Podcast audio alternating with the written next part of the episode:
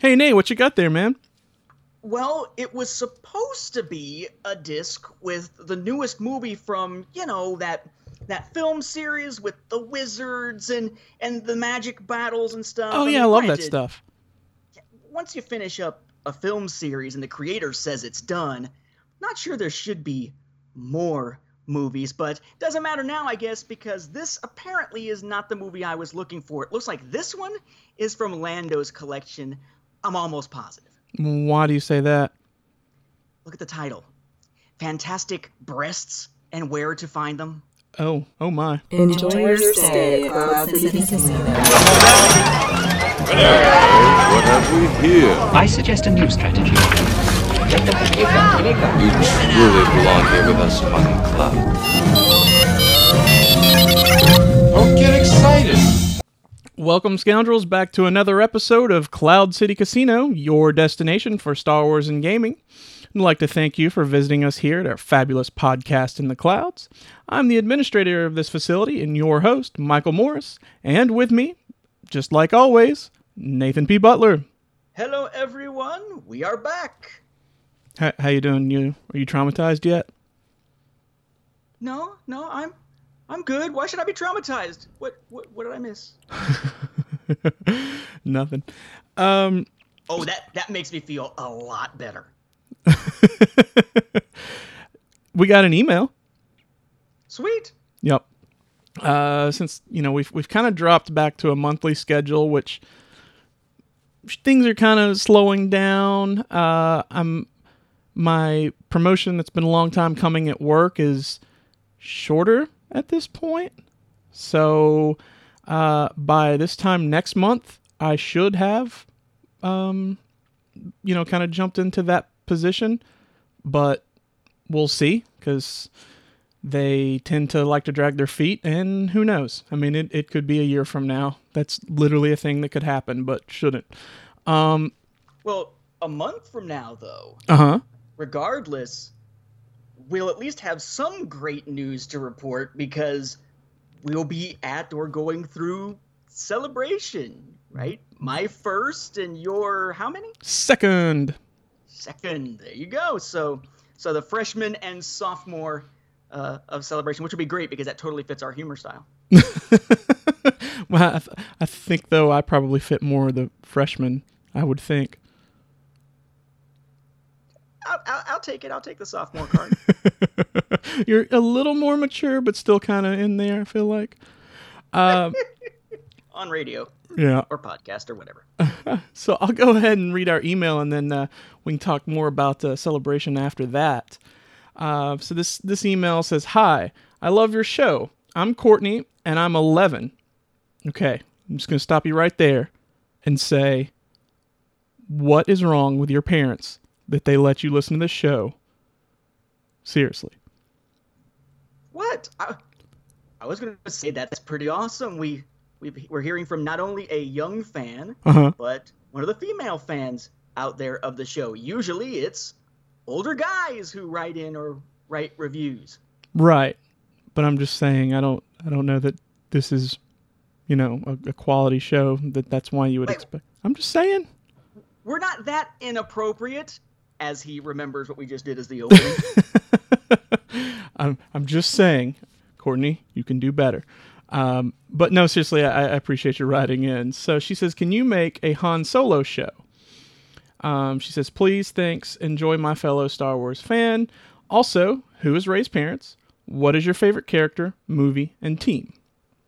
So I guess we can kind of go through our opinions on each of these. The first thing, I guess, is as far as a Han Solo show, that would be a little harder to do currently.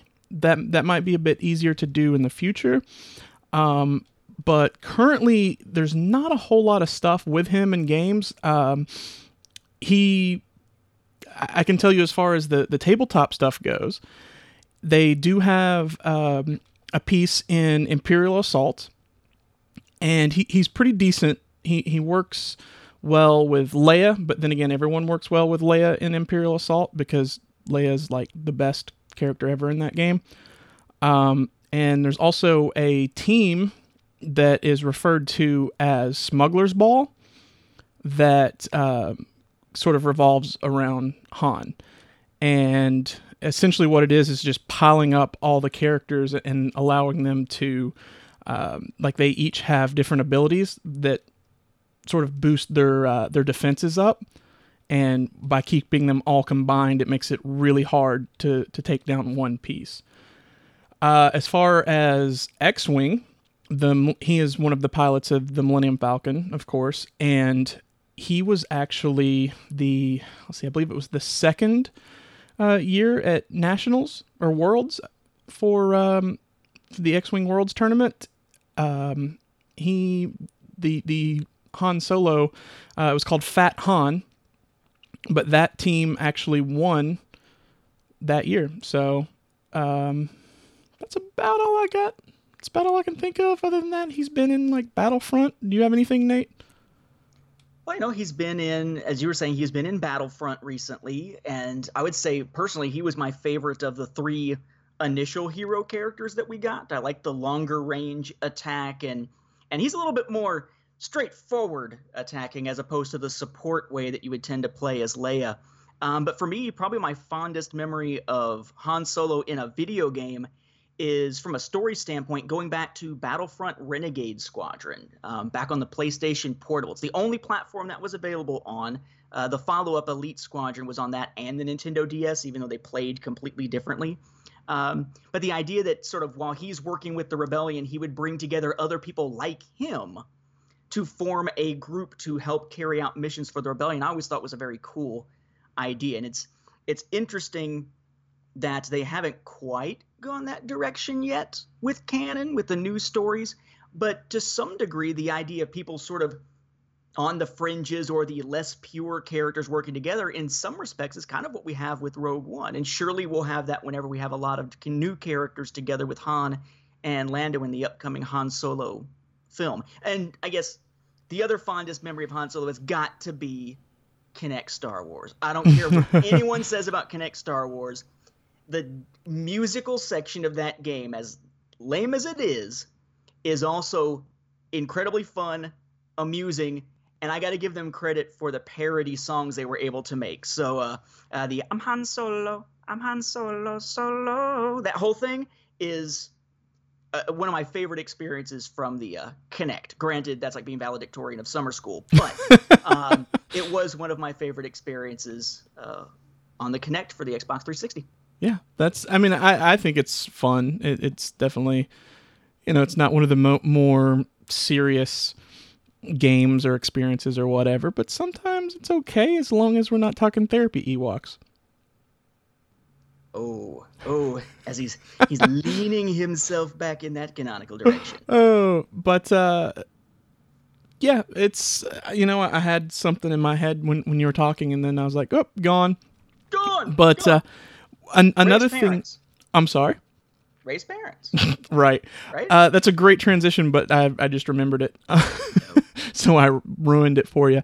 Another thing is he does make an appearance in the bonus content of, was it the Force Unleashed 2? Oh yeah, the like the alternate history thing, but that one's going to give you nightmares. Han fan. Right. Well, and the thing that I remember is it was sort of used by a certain group to be like, oh, look, this was ripped off for The Force Awakens. And I'm like, you can't. No, that's just like stupid.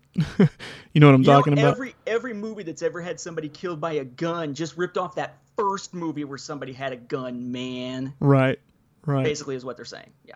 Pretty much, but I mean, that's when it's kind of hard. When you don't have much, you have to grasp at straws where you can, so.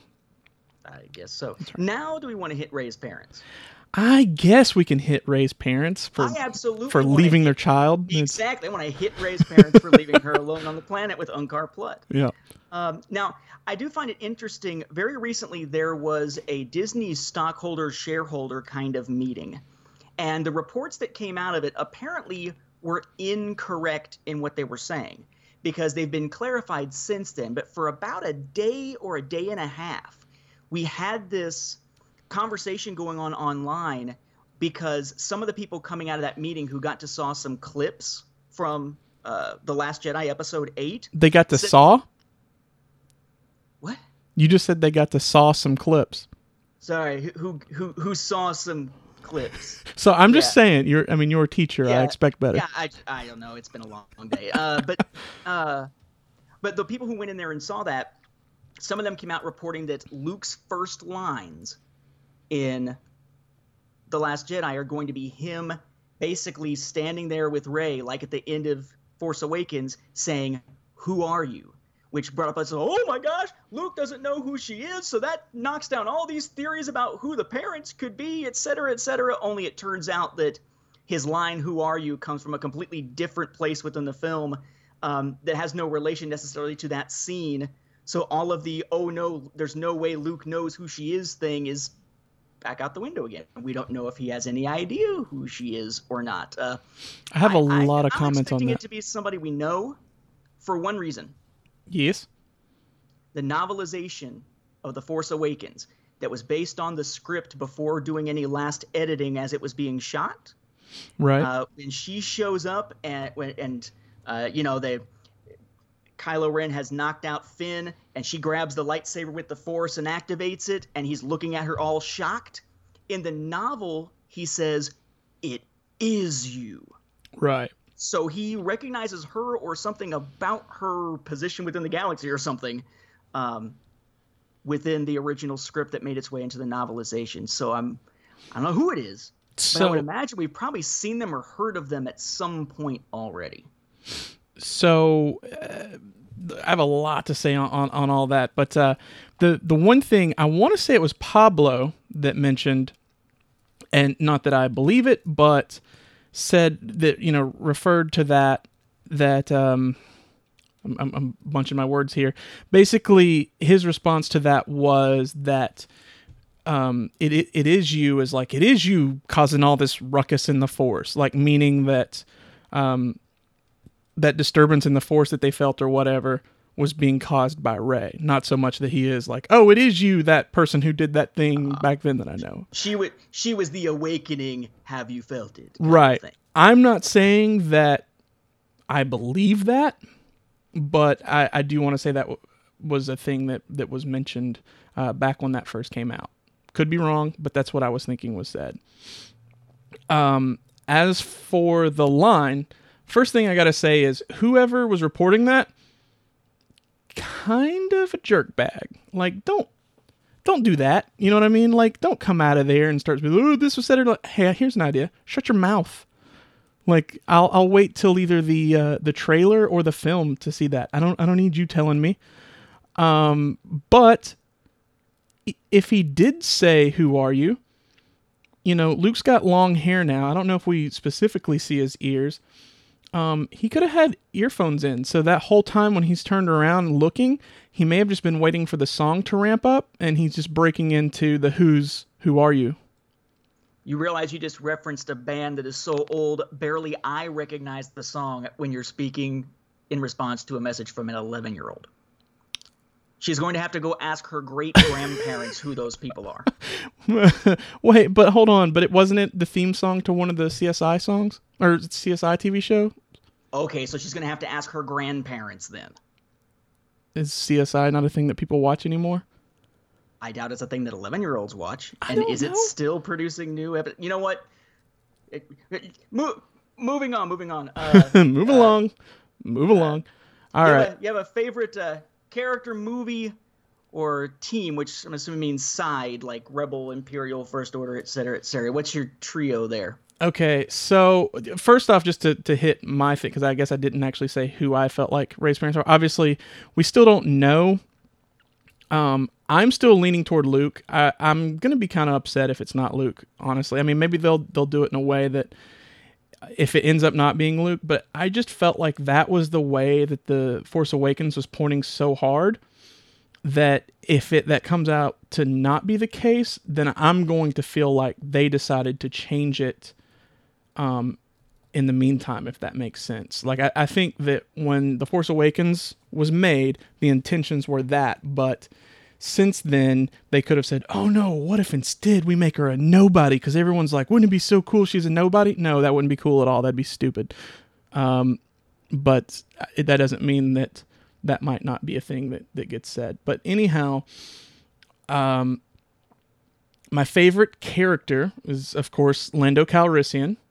Love Lando, as you can tell by the skits we do on the show and the fact that it's called Cloud City Casino.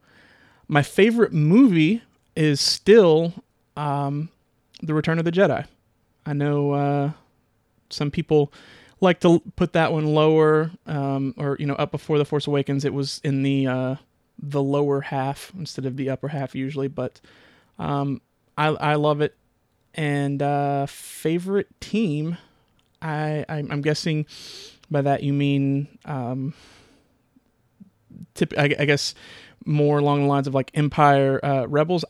I'm gonna pick the Scoundrels.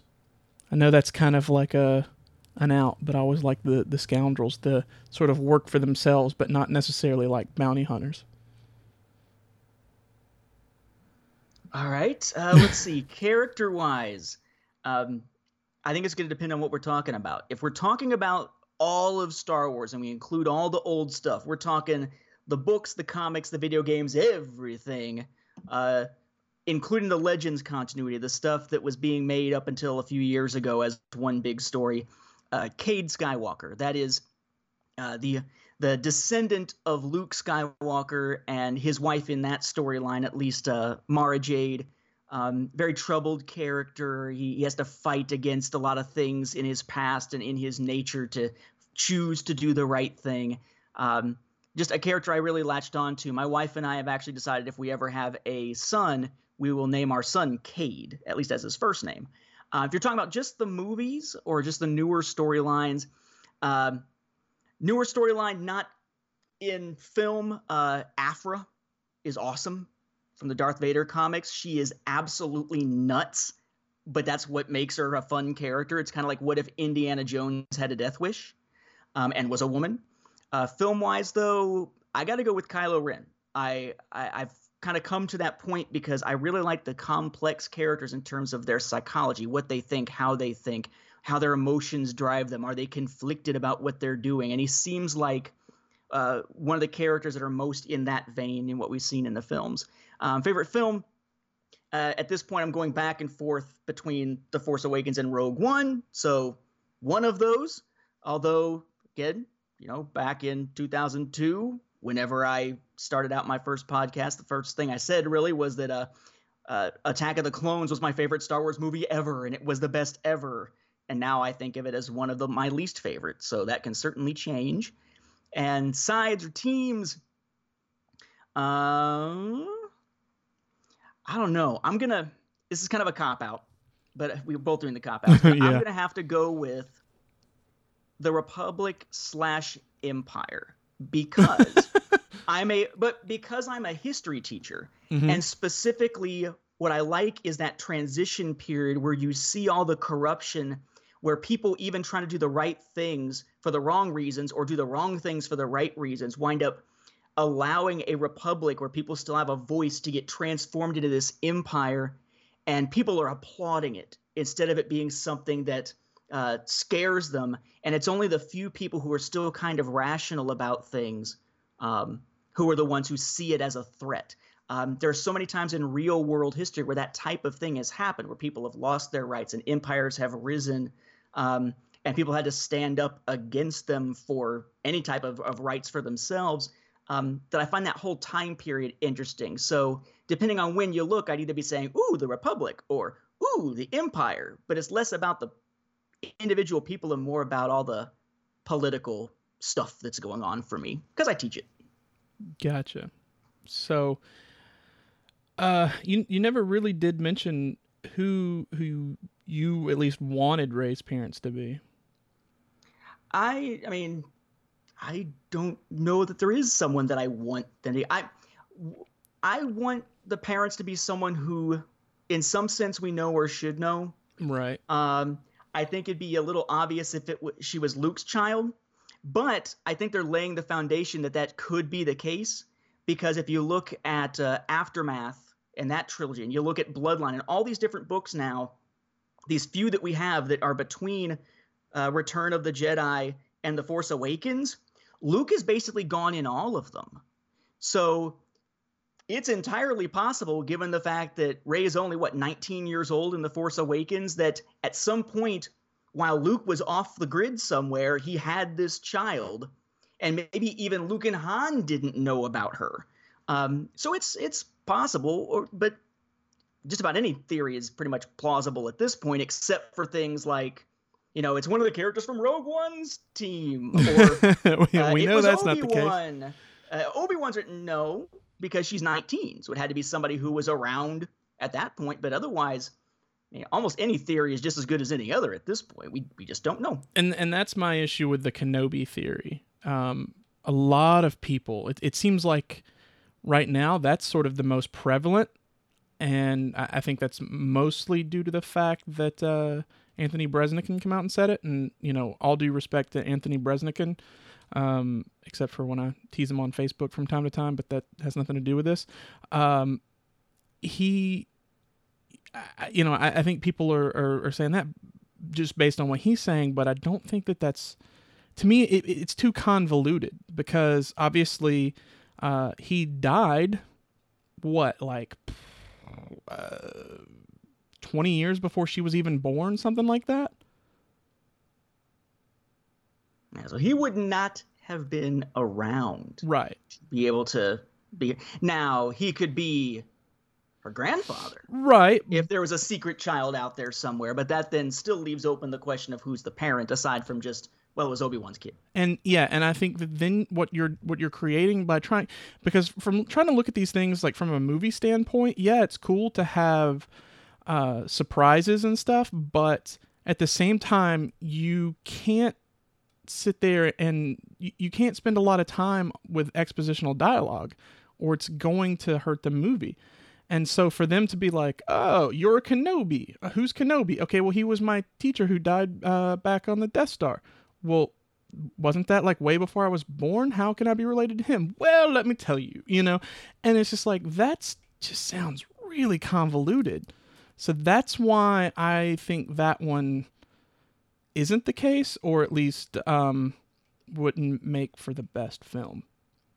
Last point before we move on this. Uh-huh. How would you feel? Yes. If you said that you wouldn't like it, if you wouldn't necessarily be all for it if it wasn't Luke, because you feel like it's building towards Luke. Right. But what if it builds towards Luke, and then we have a revelatory moment in the movie where he turns to Rey and says, "No, I'm not your father."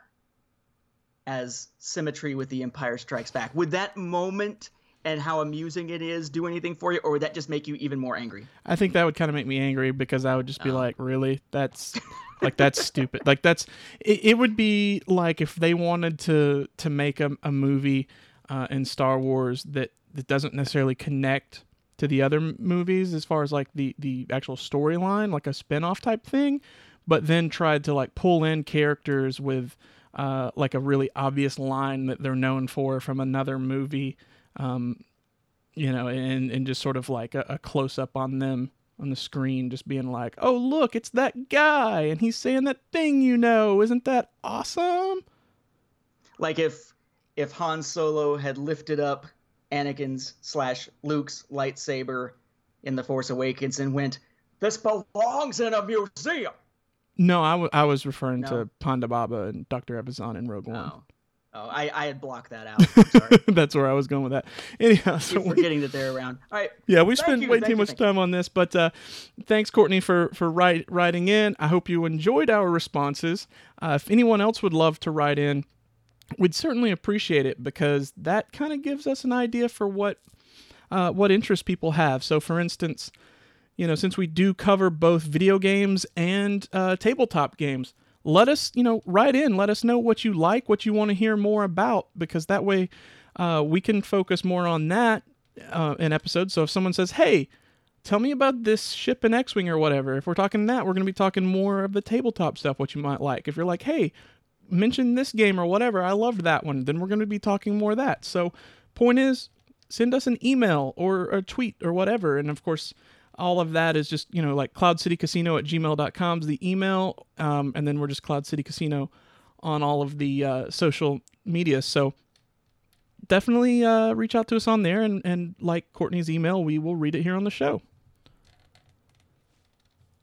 So the next thing that I was wanting to jump into here, I believe what we have on the docket is that even though there's no Star Wars game for it, it is new and it is in the gaming news. The Nintendo Switch is out. Yay! Meh. Now, this may surprise the listeners, but Nate and I have totally different views on this. Surprise! Surprise! Surprise! Whoa! Now you're gonna jump on me about making an old band reference, and you're. And I bust out Gomer Pyle on you. Yeah, that's right. I feel like that's a bit hypocritical, sir. Yes, it is. But so the Switch, you're kind of meh on it. Yeah, I mean, I feel like, and this is something we're gonna see when we talk about Force Arena, also. Gaming is this very, very broad field, even when it comes to video gaming, to the point where it's not just, you know, hardcore gaming versus casual or PC versus console versus mobile. There are so many different genres of games and so many different ways you can construct a gaming console, its interface, the controller, the type of games you put out that it's really hard to pigeonhole gaming into just a handful of categories, but it feels like Nintendo. I mean, I grew up on Nintendo.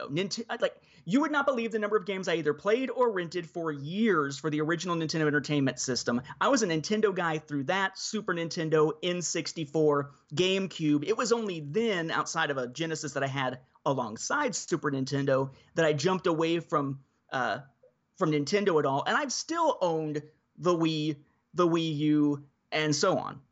So I was a big Nintendo guy for a long time, but it feels as though in the last generation of games, like the Wii U, to an extent in the previous one with just the Wii, and now it's kind of like the type of gamer I am, the type of gaming interest that I have, what I look for in a console, it doesn't seem like Nintendo is aiming for people in my segment of the gaming community, nor does it seem like they want us as consumers.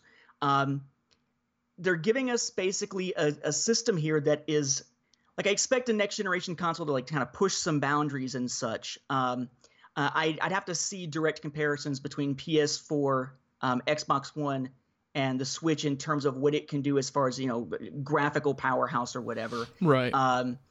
What type of games are going to have coming for it. But just everything from the Joy-Con controllers and the use of them separately and that sort of thing. And it just the ability to take – you can take it on the go. Granted, you're moving it out back and forth from a dock that could theoretically scratch it. And the battery life kind of stinks, like on the old portables like Game Gear and Nomad era.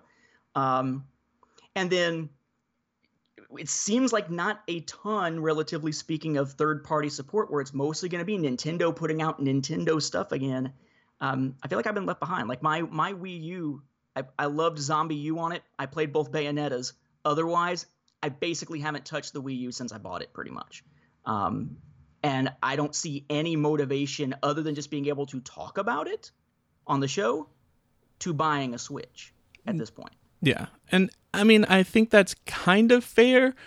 But see, I come from the other mindset of, to me, the more that with consoles, especially this current gen, I feel like they're just computers that are more limited. You know, I feel like that consoles have just turned into basically gaming PCs, but they're more, like I said, they're just not as good, you know. Even the new, I built my computer back in 2011, 2012, somewhere in there. It was like right before the PS4 came out. And they've since updated the PS4, and my gaming PC is still more powerful, you know. I just feel like that as far as that stuff goes, I think that we're kind of hitting the limits without really, you know, we're kind of getting to that point of like, well, you know, why does it matter? You know, and like when you look at, I think when you look at like, say the Xbox and the PlayStation, I just don't feel like there's enough difference between the two. You know, used to you could say, oh, okay, well, I'm going to get this one for this reason or that one for that reason or whatever. But to me, there's only like a very small handful of exclusives that would cause you to get one over the other. And that's a big part of why I was leaning more toward the PS4 when I initially bought it, was because I was like, okay, Ratchet and Clank is not something that I can get on the PC. You know, Uncharted's not something I can get on the PC, but most of the games on Xbox I can get on the PC. There's a couple that I can't, but I'm not super into those games anyway. So as far as that goes, like that isn't anything that I'm interested in. Yeah, it doesn't push the medium forward in any way as far as graphically, but at the same time, graphics, I don't think graphics make the... Like, if you have a game that has the best graphics out there, but the gameplay is trash, then to me, I'm like, well, what are you doing? I'm more interested in having a fun game experience. Like... Well, to be fair, what I mean is not necessarily that graphics are the end-all, be-all. Obviously, They're not. What I would say, though, is that...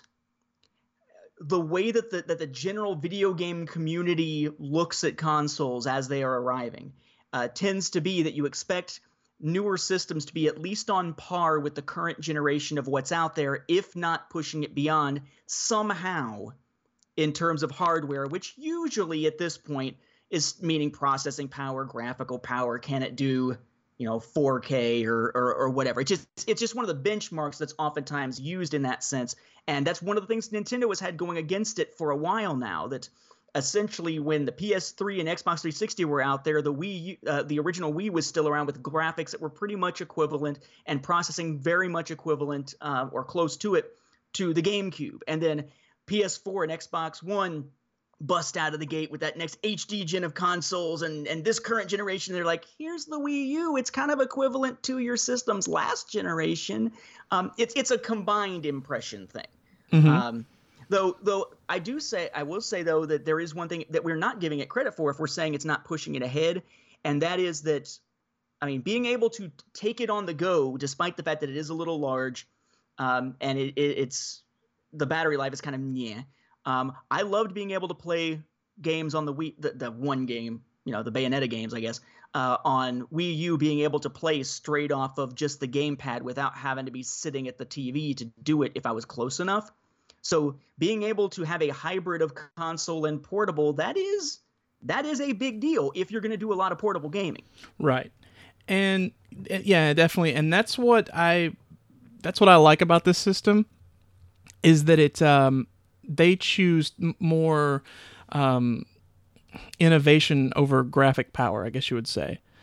And that's something that I think that's smart. And, you know, the thing is previously, at least, and I would say probably with the price tag of this one is the case, as far as like business decisions, they, you know, Sony and Microsoft, when they sell a system, they lose money. It costs them more. At least initially, it costs them more to make the system than what they're going to sell it for. But with Nintendo, they've always made a profit. And, you know, I think that kind of helps, especially when, like, the Wii U wasn't the greatest seller out there. So mm-hmm. that certainly can help in that aspect. But, you know, I don't know. I think that I like their business model better, where they're not interested in like, oh, look how pretty this is. You know, they're like, hey, we want to make fun games. You know, they've got sort of a new, I don't want to call it a rumble feature, but, you know, they're trying to make games that are more than just, you know, move around, you know, move the sticks around and get to the location. They're trying to have more hands-on experience, I guess you would say. I don't really know how to explain that. Different experiences in general. I would say. But let me ask you this, mm-hmm. because you brought up the exclusives, right? And having that determined, and that for me a lot of times is what determines which platform that I wind up picking up. I think of something like an Uncharted, or I'm leaving PSVR off to the side because I think now that that has arrived, there is a clear delineation in approaches between the other two big consoles right now. I think it'd be a no-brainer for most people, unless they're totally into certain exclusives, to jump to PS4 instead of Xbox One with VR as an option now. But just in terms of exclusive games with VR completely taken out of the equation, I think of something like a Halo or a Gears of War or an Uncharted and so on, and those sorts of things. And they have some pretty dedicated followings. But then I think of Nintendo. And Nintendo, they are locked in with Mario, Zelda. They have some of the most recognizable long-term video game properties in existence. Oh, yeah, for sure. Their own exclusive provenance, which means that if you want to play those games, you're going to have to buy now a Switch. But it's an interesting balance here, because on the one hand, they have those exclusives, so someone who likes those is guaranteed locked into Switch and is probably excited as all heck about Switch. But at the same time, even though people don't necessarily get that gung-ho most of the time over those other consoles' exclusives, those other consoles are close enough in comparison that most, as you were saying, most multi-platform games are available for both of them, and oftentimes PC as well. Whereas, as we saw with the Wii U, not necessarily going to be the case from what we're seeing with the current list of titles for the Switch. So doesn't the fact that most mainstream games, which most of the time are multi-platform, may not even be coming to, yet again, a Nintendo system, doesn't that relegate the Switch for most of the gaming community, not the Nintendo community, but the gaming community in general? Doesn't it do what it did to the Wii U and eventually to the Wii in the later years, and basically relegate the Nintendo system to the secondary system? Oh, I've got this system, yeah, and I got a Nintendo one over there too, where it's not going to be the primary gaming system for most gamers at this point? I say yes, but I also think that that's not necessarily a bad thing. You know what I mean? Like, I think that there's nothing there, because lots of people own multiple systems. So if they put out one where you say, oh, okay, well, this is only $300 in comparison to, the $400, then I could get the system and two games, as opposed to just getting the system, you know, like a secondary other system. I say there's nothing wrong with that. I mean, obviously, that's the thing. Like, that's the thing. They're not so much directly competing. You know what I mean? They're true. They're just putting a product out there and saying, "Hey, here you go." Some people who I would say probably aren't more hardcore gamers, that can be their primary system, but people who are will pick it up as a secondary system. And I feel like they're sort of they're strong in a market that's not. That doesn't have a lot of competition, if that makes sense, you know, as far as being, you know, what the second console system is. I think that if you're saying, okay, PS4 versus Xbox versus, what did I miss there? The Switch. If you're looking at those three systems and you say, okay, well, who wins out as far as the best offering of primary system? You know, I guess you could make an argument for Xbox or Sony, but then you go, okay, well, what about the secondary system? I think that the Switch has the strongest offering for a secondary system.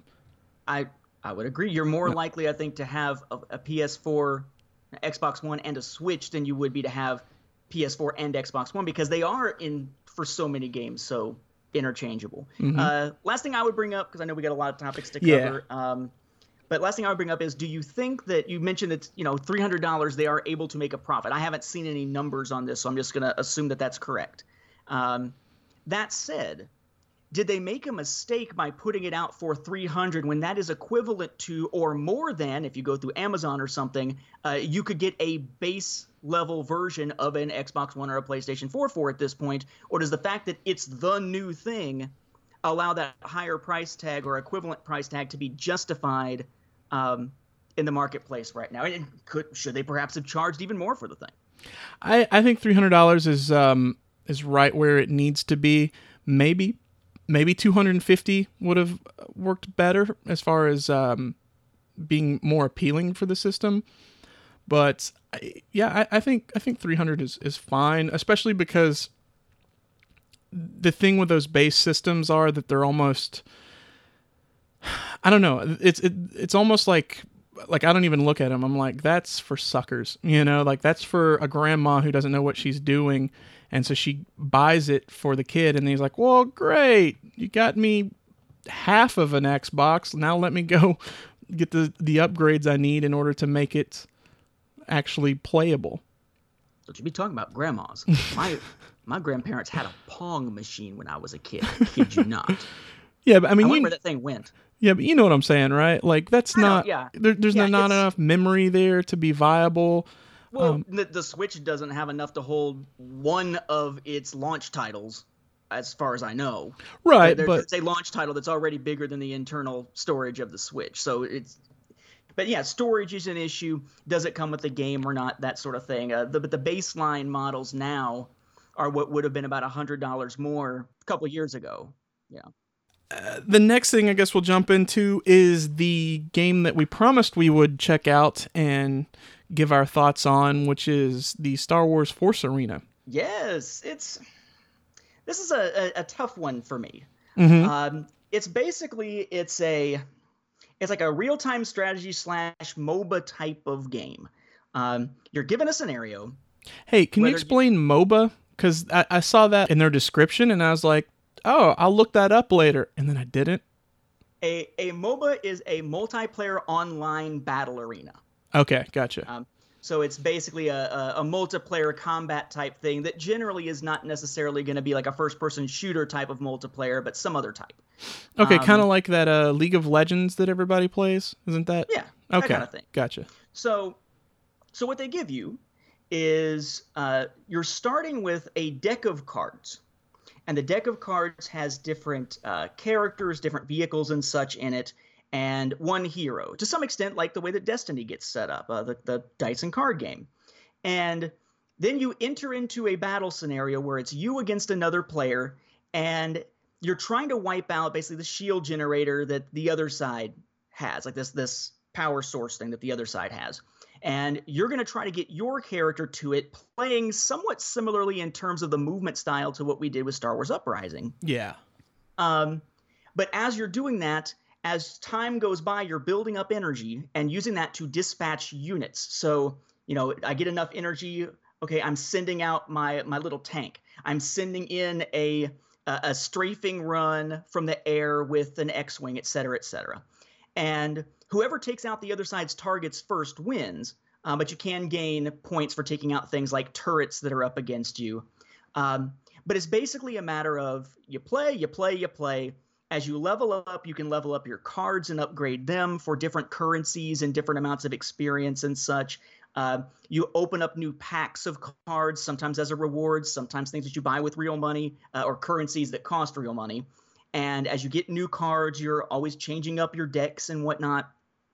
But it is effectively a multiplayer-oriented game. So if you're someone who likes multiplayer combat, you like the isometric, like above the battlefield type look, the way that Uprising was, you do like the idea of collecting and upgrading and basically you want to sort of apply card game type rules to this type of game as well, which is not anything new for this genre, but I do find it a cool feature.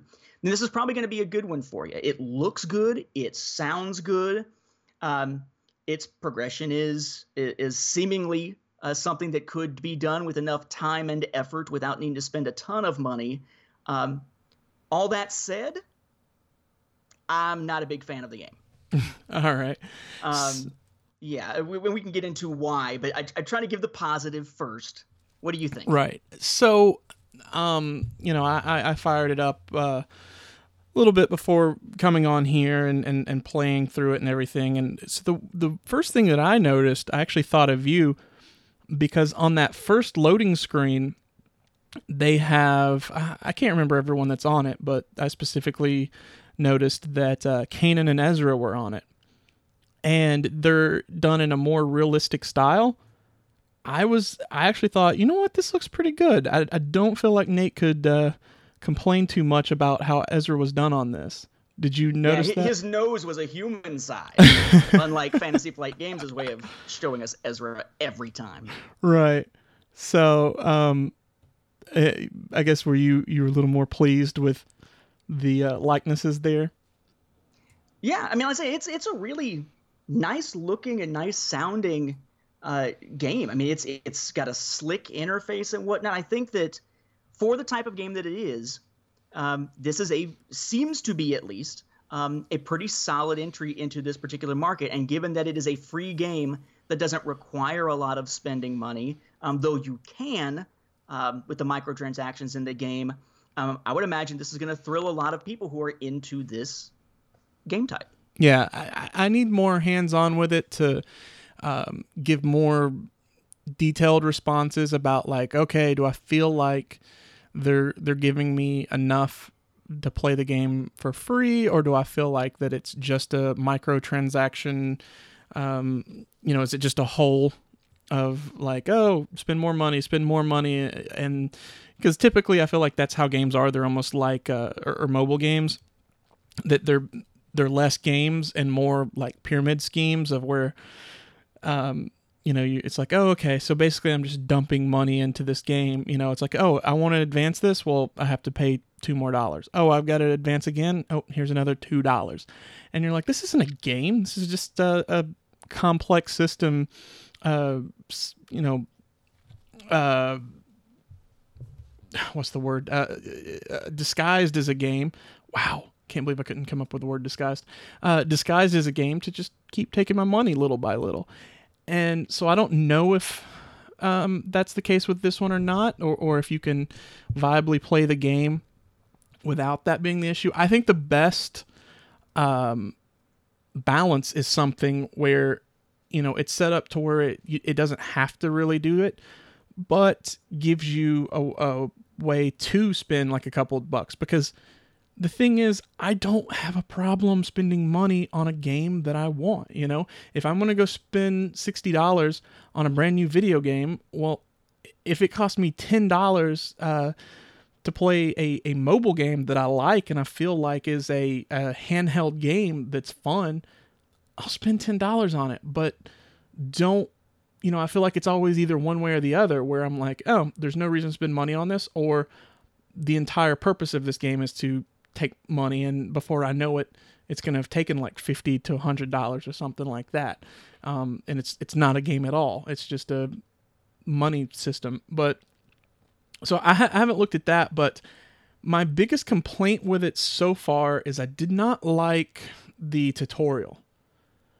I just felt like that it's not super explanatory. And a lot of times it's just like, click this. Okay, now click this. Okay, now battle. And you're like, okay, I'll go through this or whatever, you know.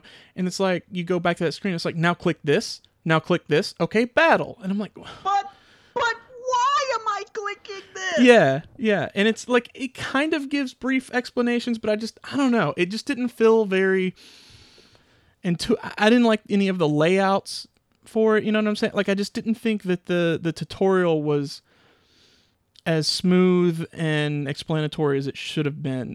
I know that's maybe hard to describe or whatever, but I wasn't super fond of it. And it just became a thing of me going, okay, at what point is it going to finally stop, you know, hand-holding and just let me play the game? Because I feel like between every battle, it's just like, oh, now click this. Okay, now you're battling again. And I'm like, you know, it's like, when can I do my own customization and stuff instead of just doing what you tell me to do each time? I can sort of address some of the things that you said there. One is the whole issue of money, mm-hmm. right? So you're building up these cards, and there are different levels of rarity. And I really wish that two of the rarities were flipped, because then the acronym for them would be cruel. Not that the game itself is, but it just would be. You have common, rare being the second most common.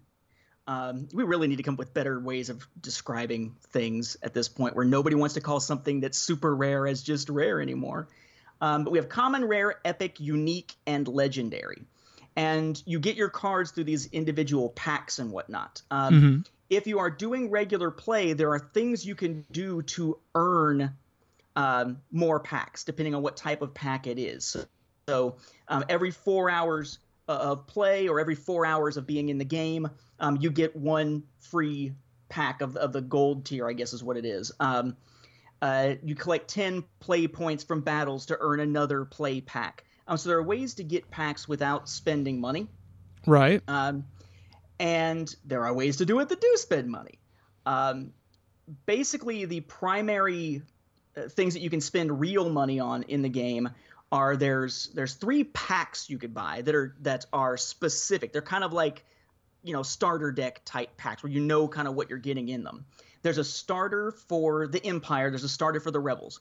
And what they do is they give you basically all the same characters that you're starting out with, but enough other stuff with them, enough other cards that you need, gold that you need, whatever, the stuff that you need to upgrade cards, to upgrade all of them to essentially level 3.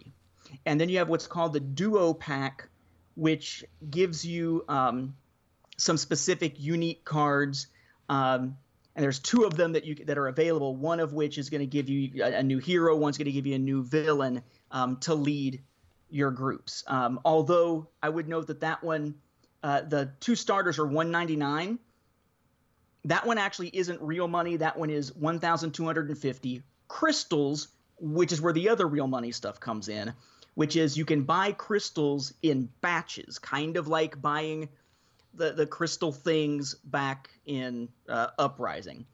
270 crystals costs you $2.99. The highest amount is 14,000 crystals for $100. Oh my God. And then with those crystals, though, you can spend a little over 100 to get a gold pack, gold tier pack as they call it. You can spend a little under 800 to get a platinum pack, or a little over 1,500 to get a diamond tier pack. And what that means essentially is that it's going to cost you basically almost $20 to be able to get a diamond tier pack. And that is with it on a discount. On the other hand, it's going to you could spend $3 and be able to get two of the gold packs, which is certainly less than what you it's equivalent to maybe one pack of a standard CCG, a $3 pack of cards. Only in this case, you're getting two different little packs if you're going to make a comparison there.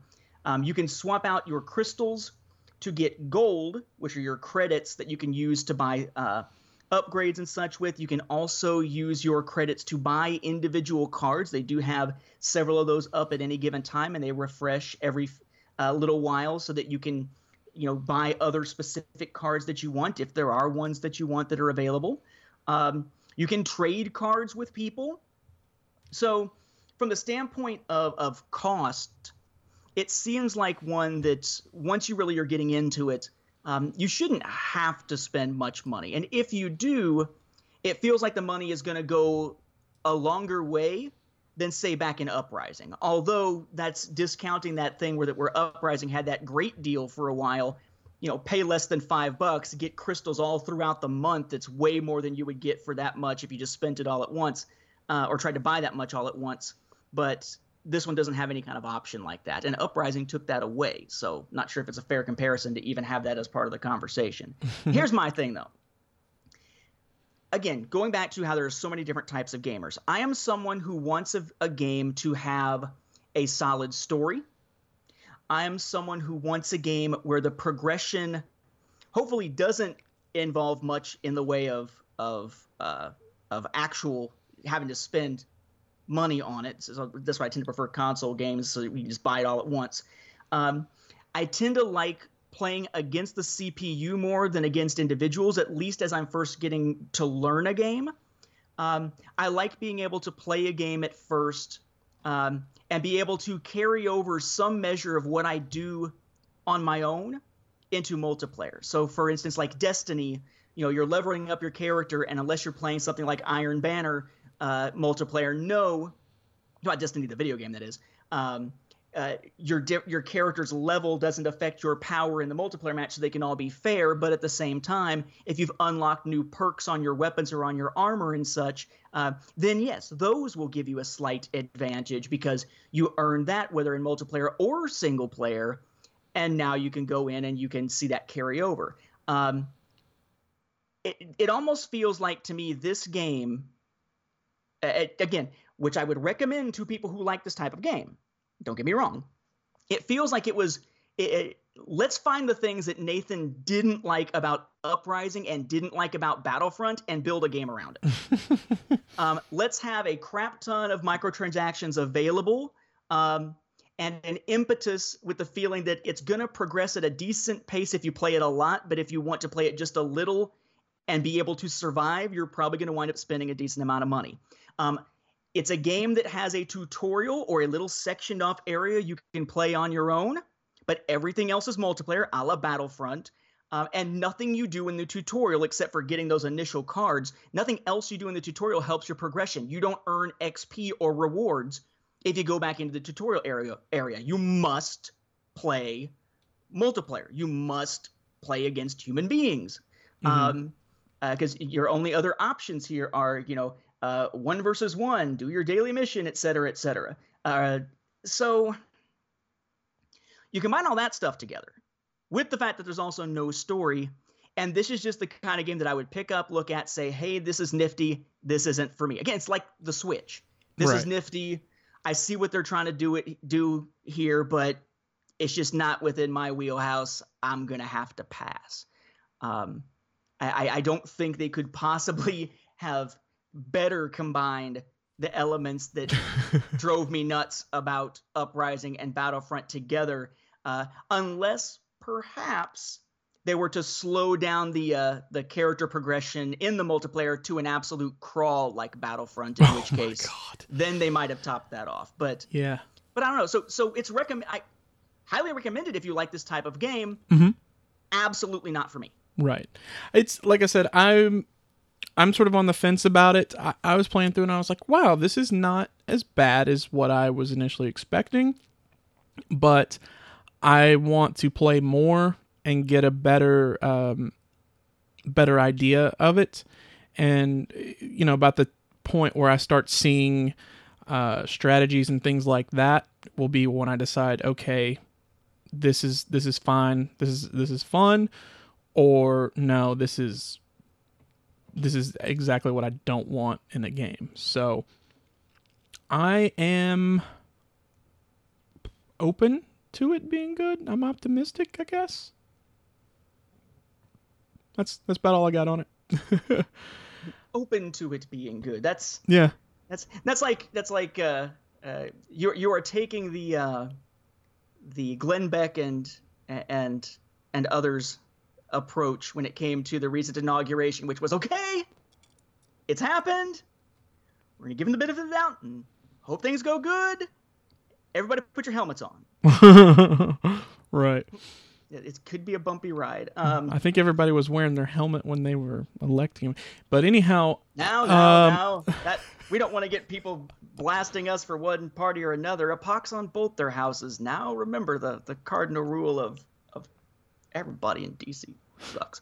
Right. All right. So I would say I think that if you gave this more time, based on the way that you talked about Uprising, I actually think you would probably get into this some. I'd be really interested in seeing what Mark, my fellow podcaster from Star Wars Beyond the Films, thinks of this if he gets a chance to play it, because he really likes stuff like Star Wars Commander, which was an RTS type of scenario. And again, that's not a type of genre I usually play.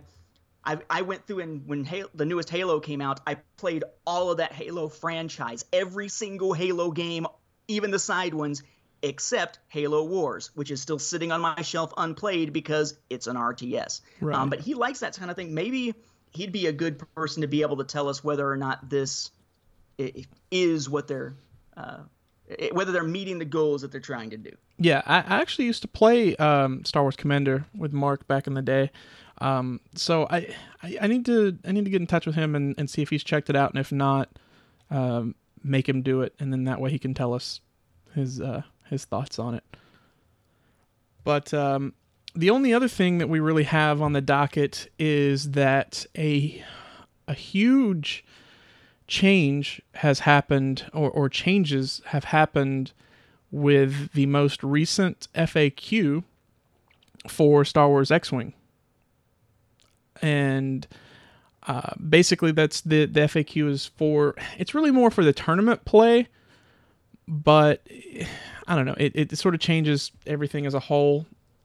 So I guess if you don't play in tournaments, you don't have to go by these rules or whatever, but if you decide that you want to go out and play with people at, say, game stores or something, it's definitely something to keep in mind, because they're going to be playing with the latest FAQ, and it always brings about balance to the game, so it's always good to keep up with these things. And in fact, I say that, but the name of the article was Bringing Balance to the Force. And this has been one of the biggest FAQs that I can recall in a while, as far as doing something drastic. And specifically, what it did was nerf about 4 cards. Which doesn't sound like a lot, but then you think about, usually it's not as drastic as in this case. Right. Like, for instance, we have resolving simultaneous effects and opportunity to attack. Those are the types of things that you normally will get in them. But they typically try not to do card errata.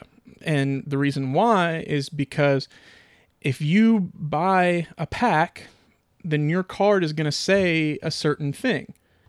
And that's how you think that it should be played. They don't want to change the text on that card if they can help it. And in fact, they went a very long time, because they go by waves. And I think it may have been wave... maybe like wave 7, I want to say, when they finally changed a card. And that was for Tactician. In which case, and it was actually just sort of minor, but it was that you can only have one tactician per ship, because it was when they brought out I can't even think of the name of the ship now. The one that's, it's the smaller ship about the size of the Millennium Falcon for the Empire. Do you know which one I'm talking about? The Decimator or whatever it's called? Yeah, the Decimator. So people were basically calling it a stress boat. And what they would do is they would load up 3 tacticians, and tacticians basically say, I believe it's at range 2. If you're firing out your primary arc, then your opponent takes a stress. And so they would load up 3 stress on one ship per attack every single time, which is just infuriating. It's just not fun at all. So they're like, okay, we need to stop this. This is too much. And so they said, all right, you can only have one tactician on a ship. And that was definitely a good way to go. But once again, that started the trend of basically changing what the actual card says. And so now with this, like I said, we have 4 cards that have been changed as far as what they say. The first one they have here, and this one's pretty big as well, is Manaroo. And initially, I didn't think enough to come up with what it initially said, but... But it didn't have a range restriction before, right? Yeah, that's the main focus of it. So now it says, at the start of the combat phase, you may assign all focus, evade, and target lock tokens assigned to you to another friendly ship at range 1. So initially it was just another friendly ship. And the strategy was play her with another ship, and typically it was Dengar. And she would...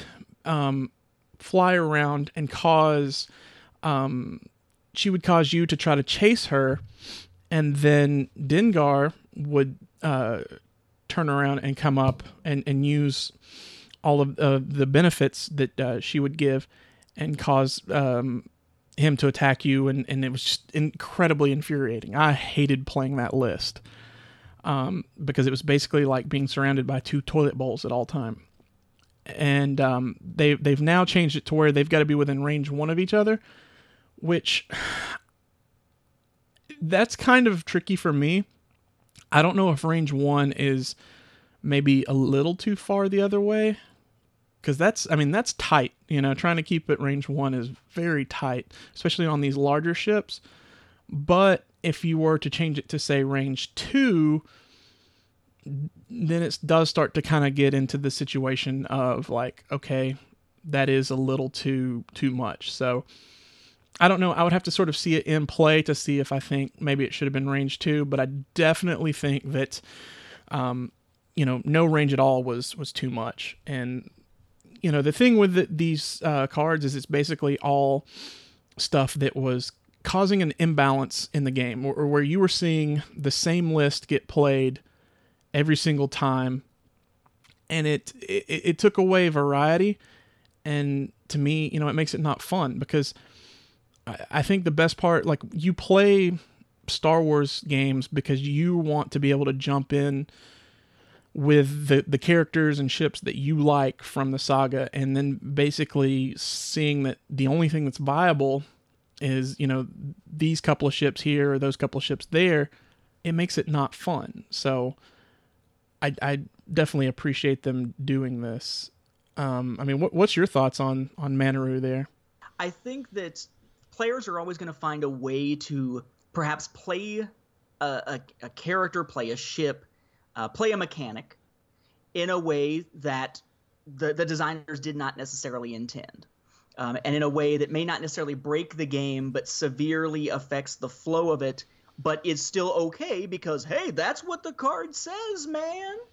I think this was one of those cases. The way that they describe the scenario and how it essentially you basically take her out of play. Right. You just get her out of there. Don't let her interact with the larger battle, and just let stuff still keep happening. Was something that was easy to exploit, and probably not what they intended, not what they were thinking whenever they were doing it, like that she was just going to go hide somewhere. Right. That said, I think that in cases like that, then yeah, you've got to, there's got to be at some point that they step in and they address it. But I think that there's another layer added on to what you were saying before about how, people who have the cards who don't check out the FAQ, the FAQ, I always call it FAQ. Mm-hmm. They're not going to necessarily know, and they'll still play it as normal, so you got to kind of know if you're going to go into organized play and that sort of thing. I think there's also the aspect, though, of purchasing decisions. Right. Because you may have someone who is like, I've seen this Maneru thing, this is sweet, I'm going to go buy me a Punishing One expansion, a Jumpmaster 5000, because I want to do that, because I know that card is in there. And then, boom, now it's been essentially nerfed, and now it's no longer actually what you bought, and perhaps what you bought that set for.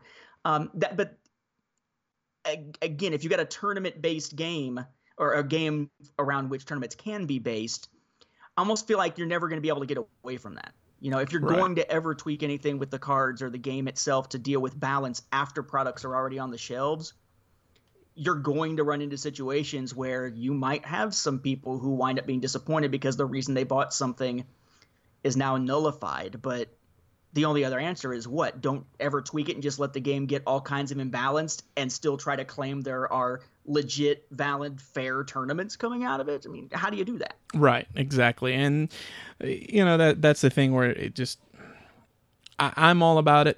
I've noticed there's been lots of people who are upset, but it's because they've had something that's been overpowered that they can constantly go to, and then that gets taken away from them, and now they have to move to strategy again instead of just relying on that. Not that they don't have to do strategy, but like I said, there's a level of difficulty that isn't there, and a lot of that comes with this next card that they're going to mention. Yeah. I've got the original text versus the updated text. Okay. Mm-hmm. This might as well be a different character. This might as well be the Emperor and the Emperor Reborn from Dark Empire. They're so different. Uh-huh. The original Emperor Palpatine reads, Imperial only. Once per round, you may change a friendly ship's die result, that die singular, to any other die result. That die result cannot be modified again. So whenever you feel like it, I don't like that die, flip to whatever I want. I just can't change that sucker again. Now, it is much more situational, and there's an element of risk involved, which is something that they flat out say they were trying to introduce into the scenario here. Now it says, Imperial only, once per round, before a friendly ship rolls dice, you may name a die result. After rolling, you must, not may, but must, change one of its die results to the named result. That die result cannot be modified again. So all of a sudden, you're having to basically play the amazing Kreskin and kind of predict what's about to happen to try to make the best advantage of the situation to be able to get a die result change that you want. I find that, I mean, I think it's kind of a cool thing in addressing it strategically. I think it was probably to a large degree, an overpowered card or an overpowered upgrade to begin with. Oh, yeah. But it shocks me that I'm sitting back saying, wow, they basically, except for that last sentence, just rewrote that entire paragraph worth of text. Yeah. Yeah. And because, and once again, it's the change comes with beforehand, it was you play through, and it was sort of a, a one chance shot to change a result after the fact when you play through, whereas now you have to actually pick beforehand, because once the result is down, if you didn't call it beforehand, that's the result. So it makes a huge difference, you know what I'm saying? Like between basically saying, oh crap, I just rolled and I missed, or I was one under or whatever. Now you may say, ooh, I'm probably going to miss this, or I need this or whatever. I'm going to go ahead and use it now, versus you basically having the ability to say, whew, that was great. You know, I might have had to use the Emperor there, but he's going to come in handy a little bit later. You know, you have to call your shots with this, and that's a huge change. That's the one that, you know, is getting the most chatter about. And the reason why is because if you're playing, as far as like in a tournament setting, if you're playing Empire and you're not putting Emperor Palpatine on a shuttle, you're basically doing it wrong. You know, I mean, that was the only viable option. And you know, it, between that and some of these other setups here, people weren't playing Rebels anymore. People were only playing one faction, and that's not what Fantasy Flight wants. And so that's... This guy right here, I think, was like the number one perpetrator and mm-hmm. why a lot of these changes came about. So the Emperor has gotten neutered, so there goes another race theory, right? But I would say that I think that this kind of makes sense, right? Mm-hmm. I mean, if it's no longer thematic, he's not all powerful. But was the Emperor ever truly all seeing? Because he did say that everything was proceeding as he had foreseen, but then it all went to crap on him. Mm-hmm. So there was not a perfect ability to see the future and predict all things and manipulate the situation. So it kind of makes sense that if he's going to manipulate it, maybe he has to take a shot. Not entirely in the dark, but close to it from time to time. Next one. Okay, so you had something. I've got the cards again, if you like. Yeah, if you want to just kind of. Sure. All right, so it's the TIE X7 or TIE 7. I never quite know what to put as the X, like the TIE Advanced X1 by one X1. It says TIE Defender only. Title. Your upgrade bar loses the and gives two different upgrade icons, and that's the same still now. But originally, the last half of it said, after executing a 3, 4, or 5-speed maneuver, you may assign one evade token to your ship.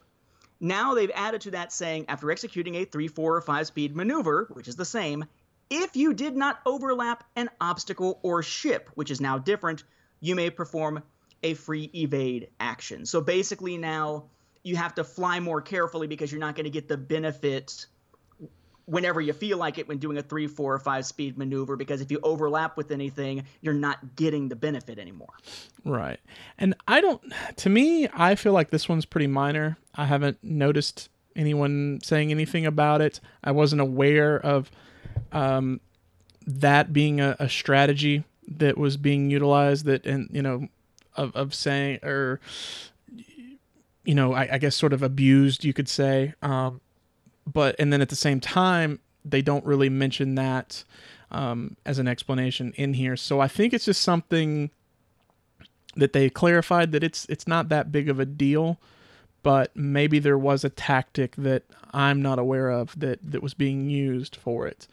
I mean, I guess I could see someone, say, landing on debris and then getting the evade still, and then, you know, kind of making them harder to shoot because, you know, you shooting through debris or whatever, you know, it's going to be obscured. So then you get that plus the evade, and it makes you a little harder to hit. Maybe that was a thing. I'm not 100% sure on that. But like I said, to me, this seems minor. It's not nearly as big as the previous two. Mm-hmm. And then you have Zuckus, not the pilot card or the ship card as it's called, but as an upgrade, as a crew member. Okay. Originally, it said scum only, which is still the case. When attacking, you may receive any number of stress tokens to choose an equal number of defense dice.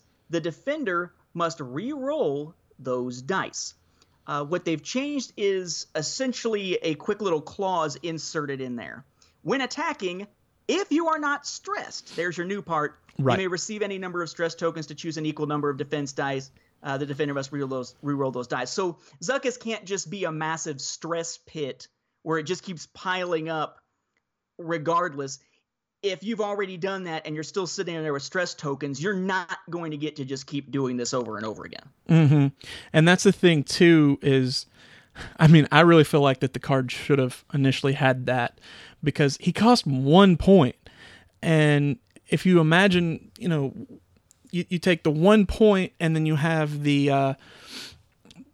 ship. I can't even think of the name of his ship that looks like a helicopter.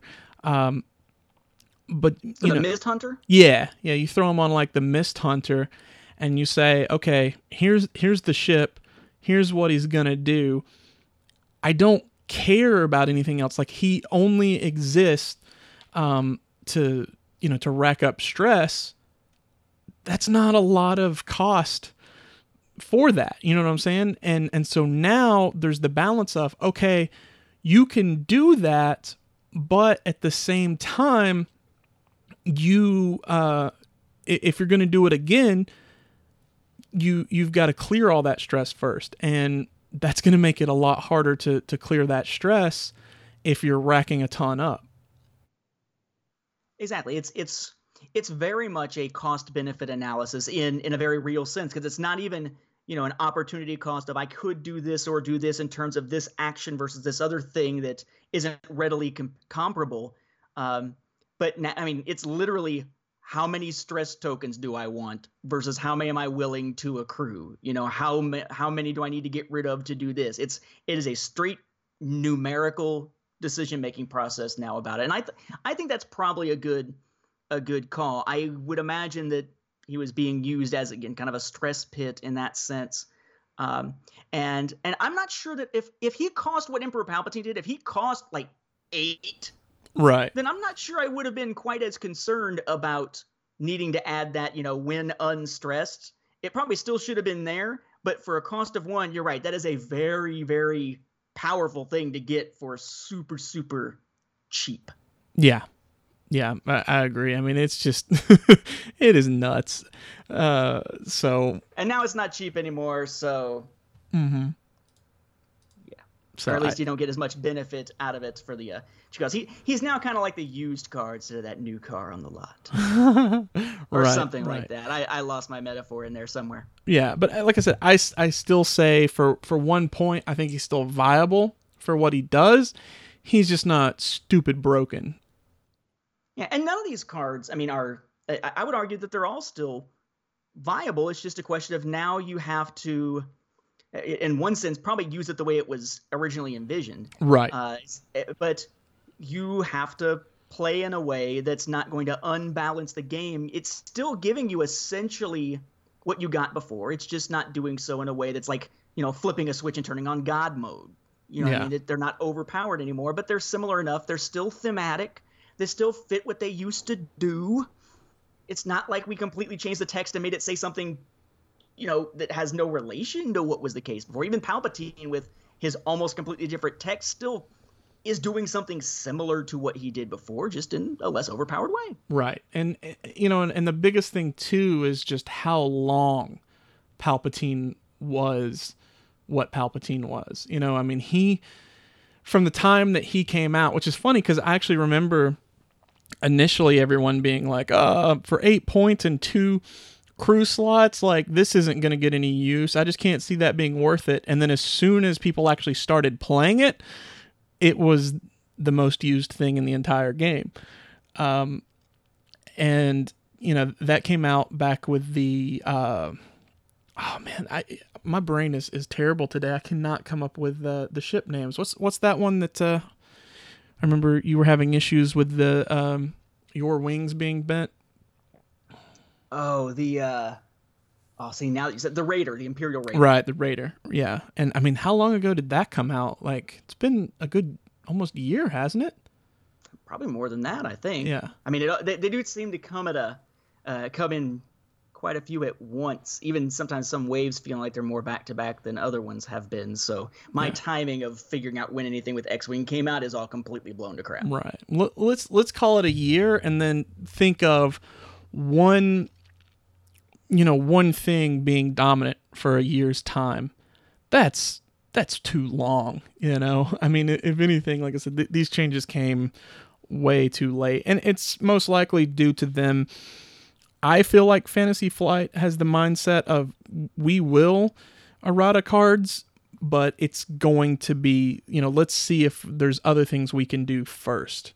I don't think that's their initial response. I think they try to see if they can't implement some sort of rule change or something like that that will affect the card without having to actually put it on the card itself. That way, you know, someone doesn't say, this is what my card says. It's like, oh yes, but the recent FAQ, and they're like, oh, well, that's, you know, like, I think they try to avoid that, and sometimes you can't. I like how they go about doing it, but you know, is what it is sometimes.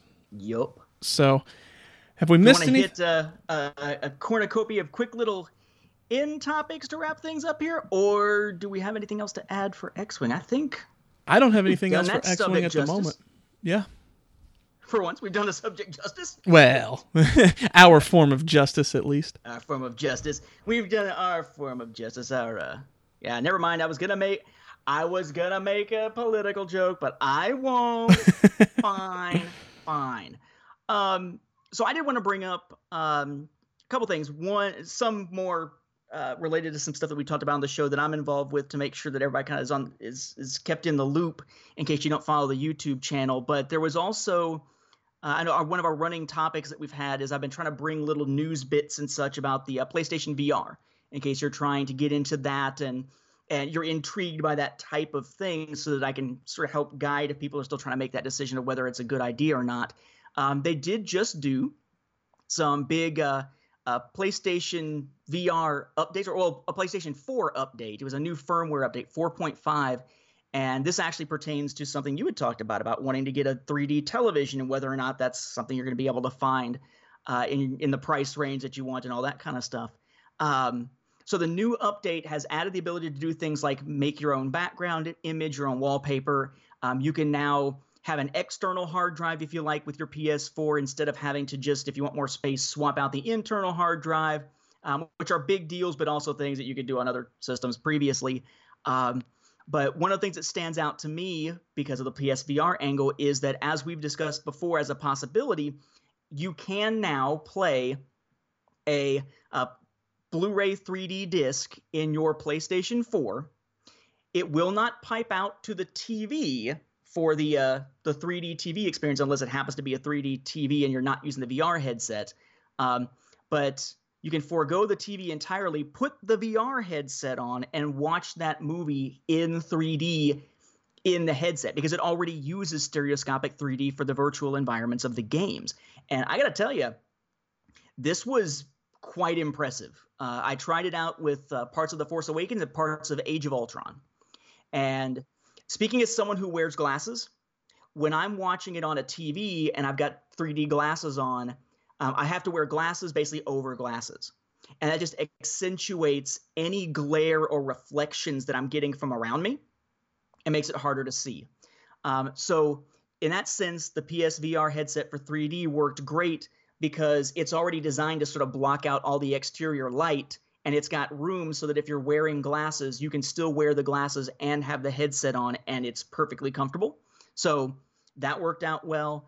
It also has some size options that you can choose. What it does is it throws you into cinematic mode, which is basically where it's just a giant screen, and that's how you could play non-VR games still wearing the VR headset if you wanted to for some reason. But what it does is you can turn on the normal setting, and you get to watch a 3D movie, or 2D if you watch a 2D film on it. It's the same sizes. And it's basically the size of a regular movie theater screen if you were sitting at pretty much the optimal height and you were sitting a handful of rows back. Not super up close, far enough back basically that the edges of the screen are going to kind of be right at the edges of what would be your peripheral vision. So you're slightly shifting your head to follow the action, but you're not having to shift dramatically. Or you can turn it on to large screen, which is kind of like XD at Cinemark theaters. It's not as big as IMAX, but it's pretty freaking huge. Large enough that, yes, you will have to turn your head to see the edges of the screen.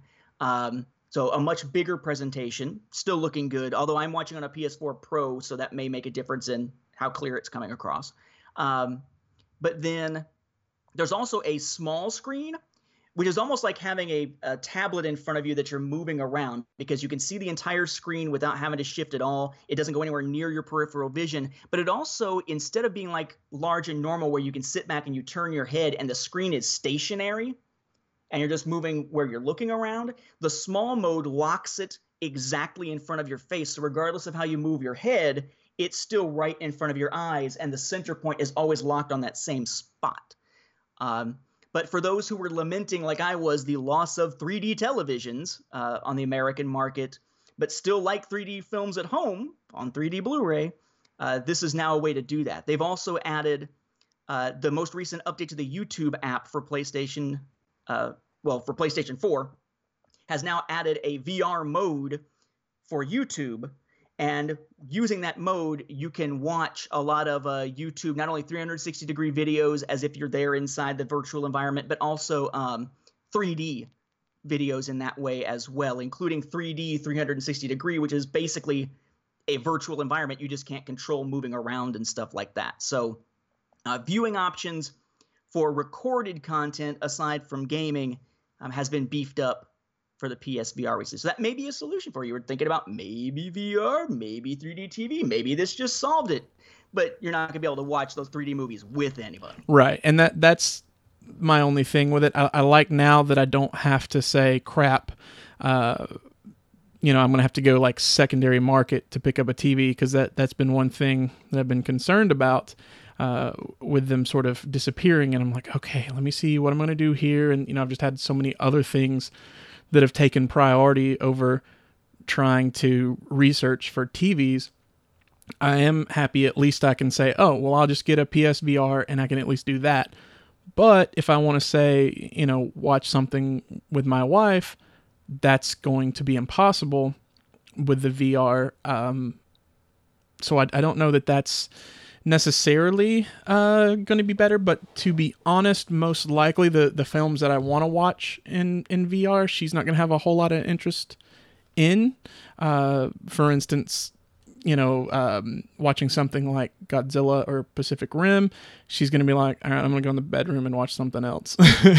She's not going to give a crap. But now, speaking, I could point out, if you're going to be watching something just kind of on your own, just chilling, somebody brought up, when I first mentioned this on Facebook, somebody said, well, that's still going to be uncomfortable and such, because doesn't it have to track like the lights on the headset and everything? Aren't you going to have to be sitting the same way you'd be sitting to be playing a game?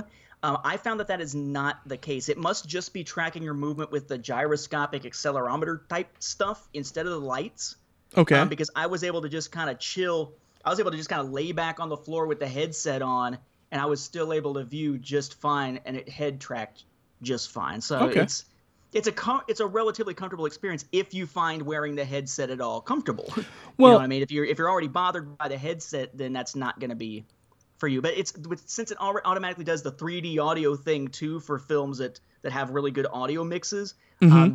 It also makes for a really good, just in general, sound and visual experience. I was very impressed by it, and I expected this to be kind of a, well, at least I can watch them on there if I want to. And then I tried it, and I'm like, wow, I don't know when I'm going to use that TV in there for 3D again. This is sweet. Right. So, well, and the thing, too, to think about is, you've got to wear the headset, but you're going to have to wear 3D glasses for a 3D television anyway. And right. I'm not... And that's where it got... Sorry, I'm just excited. That particular thing is what gets me to... Because the other thing is, well, wait a second. Well, if I'm in the headset watching the movie, I can't be doing anything else. Right. Well, for a lot of those TVs, they use a shutter system type of glasses, right? Or they are, a polarized set of glasses or something. So, if I want to be watching if I'm sitting in my office watching a 3D film, I'm watching it with, and as soon as my glasses are pointing towards the screen, everything darkens and it goes to 3D. If I turn my head away, it lightens back up and the 3D effect is gone, and I'm just looking like through normal glasses. So unless I'm constantly turning my head and having it go light, dark, light, dark, light, dark, would you like a seizure now? Right. Unless I'm doing that, I'm not going to be doing a whole lot while I'm sitting there watching a 3D film anyway, just because of the nature of the way a lot of the glasses work out there. So either way, you're kind of one person as an island, not doing anything else. The only concern I'd be worried about with that would be like if I had popcorn or something, I wouldn't be able to, see it to grab it, and I'd be dumping it all over myself. Yeah. Well, I was... coming more from from the idea of the comfort of them. And I'm not super familiar with, I know there's different glasses for different kinds of televisions for 3D. But the way I understand it, most of them end up using special glasses that have to have like batteries put in and everything anyway. So, or USB charge. Yeah. Right. And so those are going to be a little heavier, but not quite as heavy as like say the 3D or the VR, but the VR is also designed to distribute weight in other places. So I would think that it's going to end up being somewhat of a wash. Maybe the VR would be slightly less comfortable, but probably not enough to really note, I would think. Yeah, I would say, the comfort level from the two experiences, aside from you with the glasses and the glare and such, it was not they were both pretty comfortable to watch that way. So hey, congratulations, PlayStation VR. You have a new feature that we were talking about as being something we would like to see at launch. And it only took you until when Blu-ray 3D was dying to decide to give us another way to watch 3D. Right. Probably a too little too late to save 3D in any way, but, It's like, they say, smoke them while you got them. Well, grab them off the store shelves while you can and watch them however you can. Yep. I went to Target today. I was actually specifically there looking to see what 3D films there were there that I didn't have already that I wanted to pick up before they disappeared from the shelves. And apparently I was too late because they had like two movies still in 3D. And usually it's Best Buy and Target that sell them. Uh-huh. Other places don't. And they've both been pretty much cleared out, at least in my area. So the demise is real. Yeah. So you know, it's is what it is. I don't think it's going to be leaving theaters anytime soon. I think that they kind of like that that upcharge that they can get, and you know. Oh yeah. Now I will say that where we're seeing the changes seems to be more that we're seeing the change on the production side. Like for a while there, a lot of the 3D films you were seeing were actually filmed in 3D. Right. But what it did was that caused a lot of issues when you had the special effects because of how they had to make them, as opposed to shoot it in 2D, make all your effects in 2D, and then just go through the 3D conversion process afterwards, which is hell of a lot cheaper, works better with multiple different types of 3D, and all of a sudden it's sort of become the standard. Like all the Star Wars 3D stuff that we gotten so far was all 3D conversion. It wasn't shot in 3D or anything like that. Right. Speaking of home video, is that a good transition? That was terrific. Right? Yes, if I hadn't called it out, it would have been great. Exactly. Speaking of home video, I do have a couple of updates, I guess you'd say, on some Star Wars home video things I'm involved with when we're looking towards Celebration and everything, and later this year. So I mentioned on the show, I believe previously, that we had submitted a proposal to have a Star Wars home video collecting panel on the collecting track this year. Yeah, not going to happen. We did not get in. We had something like 50 or however many, that like orders of magnitude more proposals then they actually had slots to have different panels.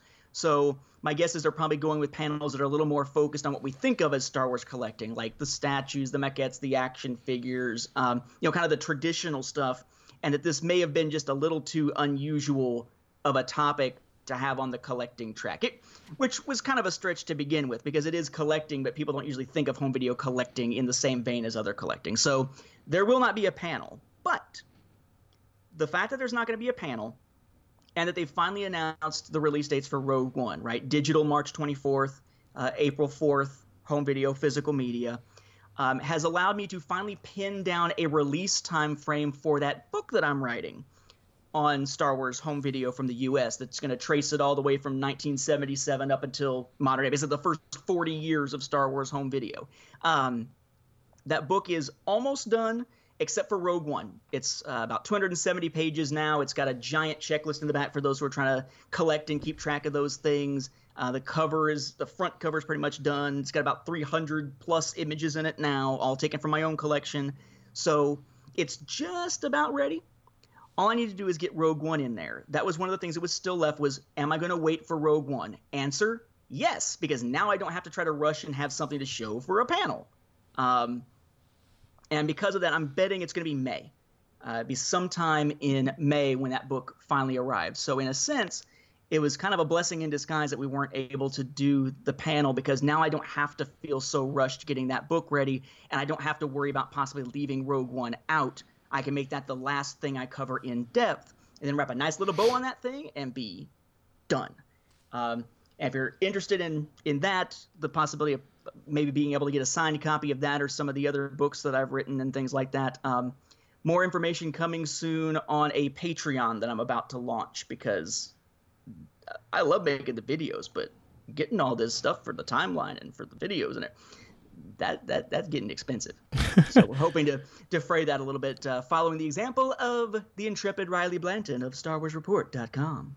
Excellent. Well, you know, the other good thing is that now you have more time for that weekend, and you will be able to attend my panel. Ooh, what are you doing? So I hadn't heard yet that there was a confirmed panel. Yeah, so my panel did go through and was confirmed, and I'm actually doing it with Eric Pfeiffer and Rachel over at they do Twin Sons Transmission podcast. We've actually had Eric on the show in the past, and we propose to do a panel on like Star Wars exclusives.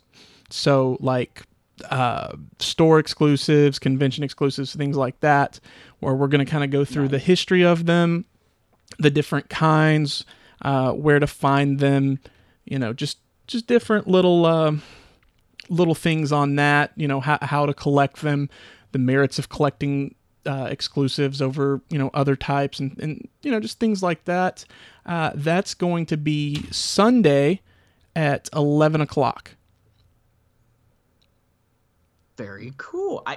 I had no idea. I know you'd mentioned that, you know, there were ideas being floated around, but I hadn't heard a lot of detail yet. That's pretty sweet. Yep. So I'll keep reminding people of that as we get closer to it. Just do like an ad that says Sunday. Monster trucks. I mean, right. At 11. Not sure about that. Panel at 11 instead of film at 11. There you go. Sunday. Panel at 11. Come exactly. On. Remember it, people. So I think, you know, all we got to do now is our plugs. So if you want to plug all them places that you can be found. All damn places. Yeah. Well, of course, I can be found on Star Wars Beyond the Films, which is also hosted on StarWarsReport.com, just like Cloud City Casino. And my Star Wars Timeline Gold, the most comprehensive Star Wars chronology available anywhere, can be found at StarWarsFanWorks.com/timeline.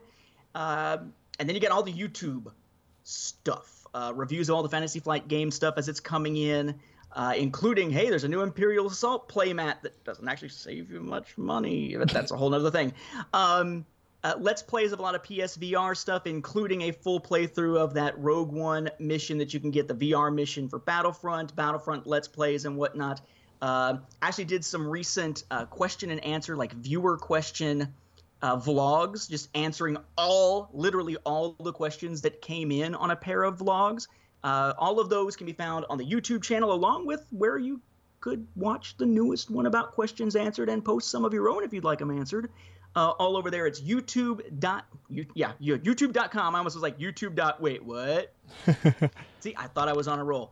YouTube.com/ apparently you don't have to put the user in there anymore where it's /user/chrono radio. You should be able to just go to YouTube.com/chrono radio and it'll take you right there. It's chrono like chronology, radio like, you know, radio. That thing before podcasts and iPods and stuff. Excellent. And then, of course, I can be found over at Twitter and on Instagram, which I actually have been pretty decent about putting my Instagram photos up. They don't come up a ton, but, you know, I don't take a lot of pictures. I'm not a big picture person. But when I do, they go up there, and it's just at Morris Isley on both of those. And then, of course, the show can be found over on StarWarsReport.com. You can just click on the little podcast tab and go down to Cloud City Casino. We have the Facebook and Twitter, which are just, you know, Cloud City Casino over there. And, of course, we are on iTunes, Stitcher, TuneIn, and then in the Star Wars app on the Google Play Store. And really appreciate it if you just take a second, make sure and subscribe if you haven't already, and leave us a review because that helps other people see us. And I know it's a pain, especially on iTunes. I can't believe that to this point they still have not made it more user-friendly to leave reviews, but they haven't. So it is what it is. But, you know, I mean, we ain't charging you. We ain't putting ads out there. So just, you know, do us a solid and leave us a positive review. We'll read it and greatly appreciate it. But that's been our show. So, you know, what's that thing we say, Nate, every week? Remember? Let the Wookiee win. Yeah, or otherwise you're going to errata all your cards.